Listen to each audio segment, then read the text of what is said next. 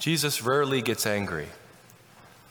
But one of the times that scripture depicts him being upset and angry is when he's cleansing the temple of all the people that are buying and selling there. He's turning over tables, he's using a whip trying to drive them out. And as Jesus does this, he's quoting directly today's first reading. He says this My house shall be a house of prayer for all peoples. And then he says, But you've made it a den of thieves. You see, in the Old Covenant, the temple was the place of meeting between the Jews and God in their, in their covenant relationship. It was a place of God's presence, a place of awe, of singing of praise to God, where they heard God's word spoken. And it was a place of divine worship. This place was a sacred place for them. And what's interesting is that this context of this passage is that Isaiah is promising and prophesying that the house of Israel, that is the, the temple in Israel, would be a place where all peoples could come. That it would go out to the Gentiles. The Gentiles would be gathered together and would worship the true God with Israel. Now we know as Christians that this is fulfilled in Jesus. Jesus is the temple of God and that God gathers all of the world, all, all people, to Jesus in his body, the church. And therefore, it's important that we recognize that the church really is that place where, we're, where, where it is a house of prayer for all peoples. And if all of this is true, then where we gather together here in this church sanctuary, this is a place of prayer for all peoples. And so it behooves us to make sure that we are, are kind of responding accordingly as we come to Sunday Mass. And so, what I'd like to do is offer some practical points on how we can comport ourselves as we come to Sunday Mass in this place, which is a place of prayer for all peoples. But before I do so, I want to acknowledge a tension that exists in every parish. And that tension is rooted in our humanity. On the one extreme, we have people who are very introverted that come to Mass. In, in, such, on, on, one extreme the, of, of the introverts, people can come to Mass, and these people often don't really want to be hobnobbing around in the gathering space and talking to people. They have like a focus. They want to get into church and they want to pray. And there's a, a, a really kind of a powerful thing about that. One of my friends is an introvert, and she doesn't even like the sign of peace. She doesn't even like look at people at Mass. She just kind of like, leave me alone and let me pray, right? We, we know that, that that can be a temptation for some of us, right? On the other hand, we have people that are extroverts who, when they come to Mass, this is their social hour. This is when they interact with people. This is when they walk up to people and say hi to them. This is where they're greeting people and talking. And prayer for them is kind of secondary. What they want more is community. Well, the reality is, this place is holy. This is a holy place. The church sanctuary, this place is holy primarily because of who's present in it Jesus and the Blessed Sacrament, but also because of what happens here. This place is holy because in this place is the sacrifice of the Mass, in which we join ourselves with the one sacrifice to the Father. This is the primary reason why we did the renovation in the first place right? To say that what happens here is very different than what happens in a theater, what happens in a business place, what happens in a government building. What happens here is divine worship. And we renovate this place so as to help lift our hearts and minds up to God in divine worship. But this also is a place where guests, sometimes strangers, sometimes people who are far from God, and even our, our loved ones, will come and search for God and if they come and find, they come, and come and, and find us as a people not really fit for God, that is, people who don't love them, who don't welcome them, then this place, this sanctuary becomes an anti sign to God's presence. And so I offer the following list of housekeeping items as things that we can keep in mind as we come to Mass here at St. Pat's so that this can remain a house of prayer for all peoples. Now, what I'm not going to do in this list is to talk about how we pray the Mass. I've done that in a previous um, uh, homily series, actually about a year and a half ago. But I'm going to talk very, very practically about how we can make sure this place remains as a house of prayer. A couple weeks ago, if you saw in the bulletin or if you're following the bishop, you saw that Bishop Boyea challenged everyone to come to Mass about 15 minutes early to prepare for Mass. How is that going? Right? We know this is difficult at times, right? We know that sometimes even getting to Mass on time can be a challenge. But Bishop is challenging us because he wants us to prepare to best open our hearts to receive all that God has for us at Holy Mass. And so I'm going to be very practical about when it, when it comes to Mass, about all the different things. Um, so, number one, the parking lot. The parking lot can get kind of crazy.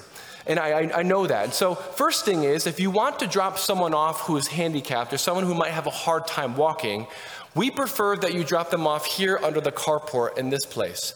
And this is so because we have their chairs that are right there. They don't have to walk as far. But this also maximizes the possibility of them not getting run over okay? It's really important because sometimes when people drop people off over here, it, there's a lot of congestion that happens. So if you have someone that's handicapped um, or have a hard time walking, we prefer that you drop them off over here. Also, when you're coming into this large parking lot over here, we'd rather have you use the, uh, the Grand River entrances rather than the Rickett entrance. Again, part of the reason why sometimes people have a hard time getting into the place is that there's a, there's a huge congestion area over here. We just prefer you use Grand River and fill the parking lot from the back. A note on how to dress. I'm not going to spend too much time on this or be too specific, but just a couple questions that we can ask ourselves as we're getting ready for Mass. Number one, are we dressing appropriately for the dignity of what's happening at Mass? And in other words, would I wear these clothes to a nice restaurant? Certainly, times have changed and the formality in our culture has kind of decreased a little bit, but we want to make sure that we are aware of how we're dressing according to what we're doing. We're attending this, this sacred liturgy.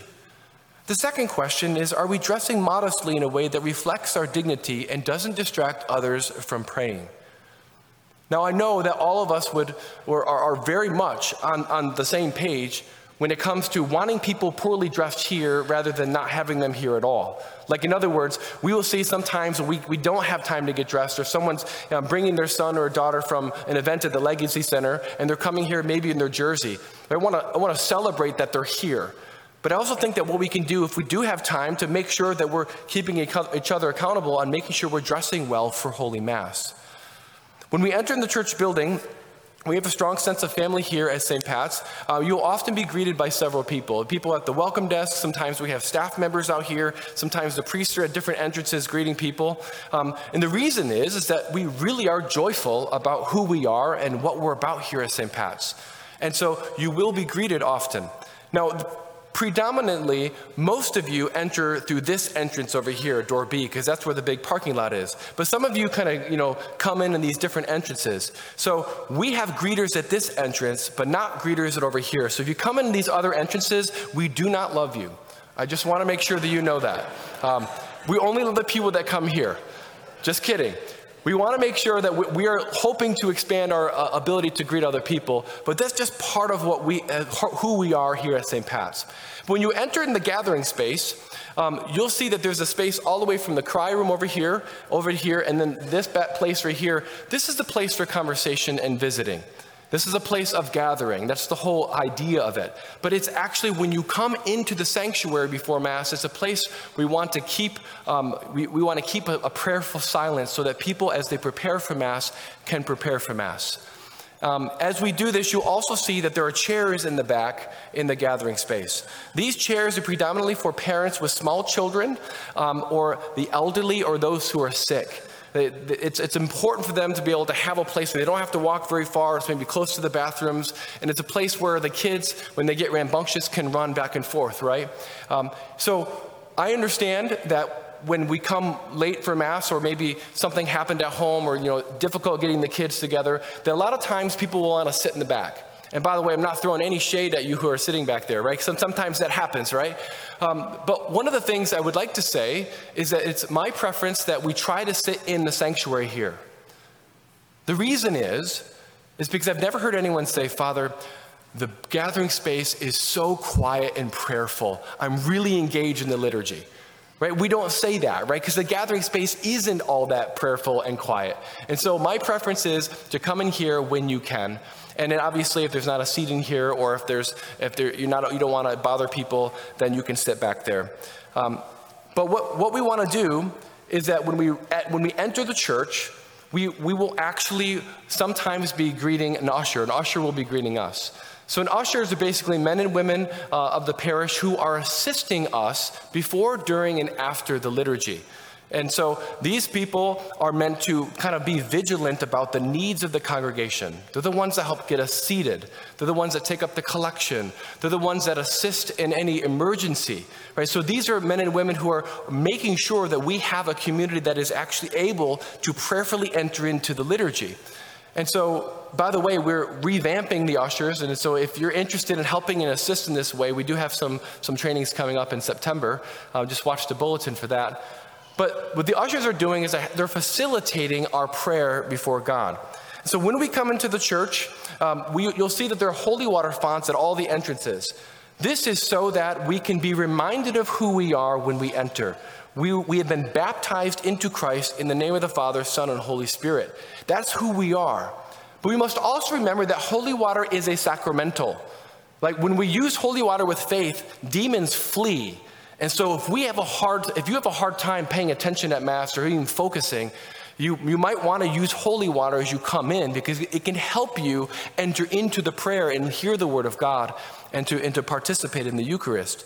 And so as you come in, you're, you're gonna, you, you take a seat.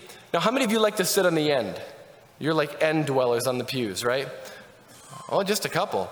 Well, if someone comes and you're sitting on the end and they ask you to move, to get up, or maybe move in, please either just get up let them in or move in yourself. Please do not glare at them. This is really important. Um, do not glare at them. And if you get glared at in church, if someone glares at you in church, glare at them back. Fight so as to win. I'm kidding you want to make sure that we, re, we, we remember there are a lot of people that are going through a lot of difficult things. I know many of you are suffering. You may have lost a loved one, you may have lost a job, or you might have a very difficult week going on, and maybe you're not even aware of how you appear. And so we need to give each other grace while we're in Mass to make sure that we're not jumping to conclusions that someone's a miserable person when they're just going through a lot. And so as we as we, uh, treat, especially as neighbors and visitors come in, they, a lot of times people can experience a loving, welcome parish just by our facial expression. You know, it's interesting as a pastor, I often hear two contradictory things about this parish.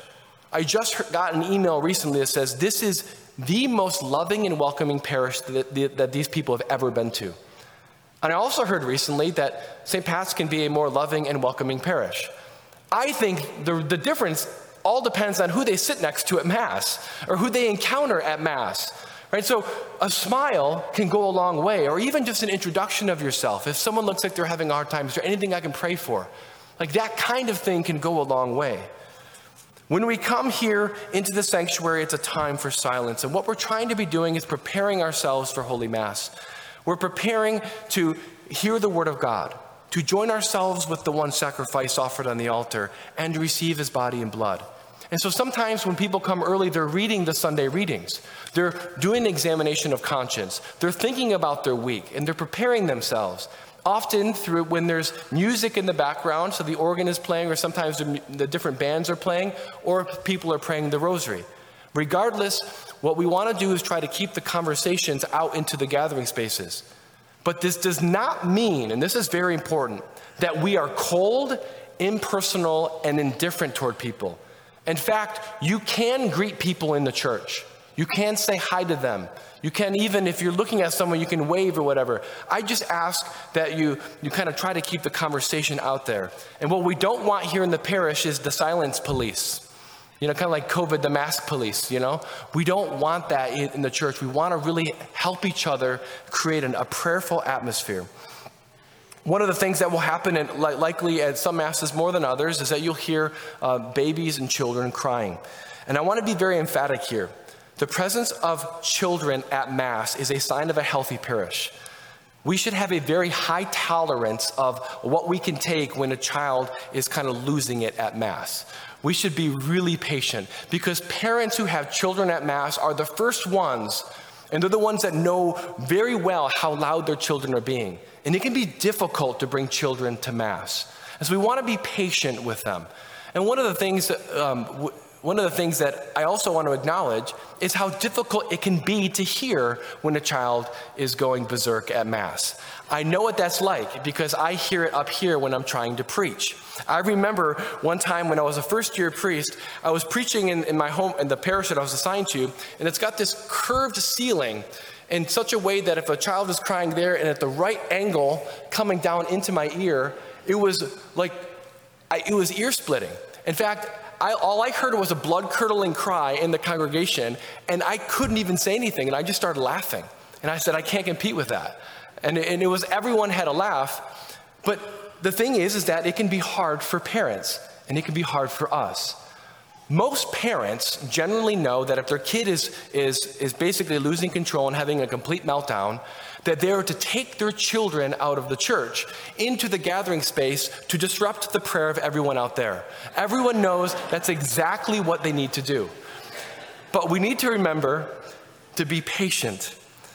One of the things that helps me when I hear children cry at Mass is that it's a reminder to me that when I hear a child crying, that I need to be like a child, to cry out from my heart to my Father about all the things that I'm suffering with, all the things that I'm going through. It's a reminder to me to be a child and pray. Some parishes have a period of silence after uh, the dismissal. So the, the priest will dismiss everyone and everyone will kneel down. Sometimes you see this in some of the more traditional parishes. They'll kneel down and pray. At St. Pat's, because our communion takes longer with the kneelers, it does take longer, and we're intentionally leaving some space here, we're having our Thanksgiving time together during the, the communion rite itself. And So we're not going to be doing that afterwards, which means when Mass ends, people can talk and people can exit, um, exit uh, accordingly. One final point is that Mass ends with the final blessing. Mass ends with the final blessing. And, and I want to encourage all of us to please resist leaving Mass early. I know we live in a distracted culture. We live in a hyper, you know, you know, um, sensitized culture, and it can be difficult for us to sit still. But I want to encourage you to resist that temptation to leave. And I say this because of what we have just done right before the conclusion of Mass is receive Jesus in his, in his body and blood, and it's an opportunity for us to commune with him and for us to be sent out together as a community to announce the gospel of the Lord. I've told this story once before, but I, I sometimes like to, to stand out here you know, right as mass is concluding, and I kind of kind of like creep around, and people see me as they're trying to leave early, and they turn away. They don't want me to see them. But sometimes I do that, and it's not a gotcha thing. It's more of like i am waiting for Father Miguel to finally finish mass. Um, but I'm I'm standing out there, and one time there's actually over here a couple immediately after receiving communion. I'm not talking about waiting until the end of the communion rite. They right when they received, they just kind of went right out. And I asked them, why are you leaving early? And they looked at me and said, Well, Father, we have company coming over and we, we have to get home. And immediately I thought, Don't you realize whose company you have right now? And I said that to them. And they look at me and they didn't really say much and they kind of walked away. My, my concern as a pastor is that we are concerned about whose company we have, that we, we give him our hearts, all the stuff that's going on, and we allow him to love us. And one of the things that we're also trying to do here, too, we're trying to intentionally reduce the announcements at Mass. So when we honor marriages, when we celebrate them, when we have critical announcements about ministries that are central to our mission as a parish, I ask for your forbearance and patience uh, as we persevere. My brothers and sisters, Jesus says, My house shall be a house of prayer for all people. This church sanctuary should be a house of prayer for all people. It is at the same time, though, a place where strangers, our, our fallen away family members, sometimes come back to Mass in search for God. My vision here for the parish that we can foster an atmosphere of prayer at Mass and also foster, foster a certain hospitality so that all of our guests, all the people who might be fallen away, who might be visiting our parish, who are searching for God, may find here and in us the God whom they search.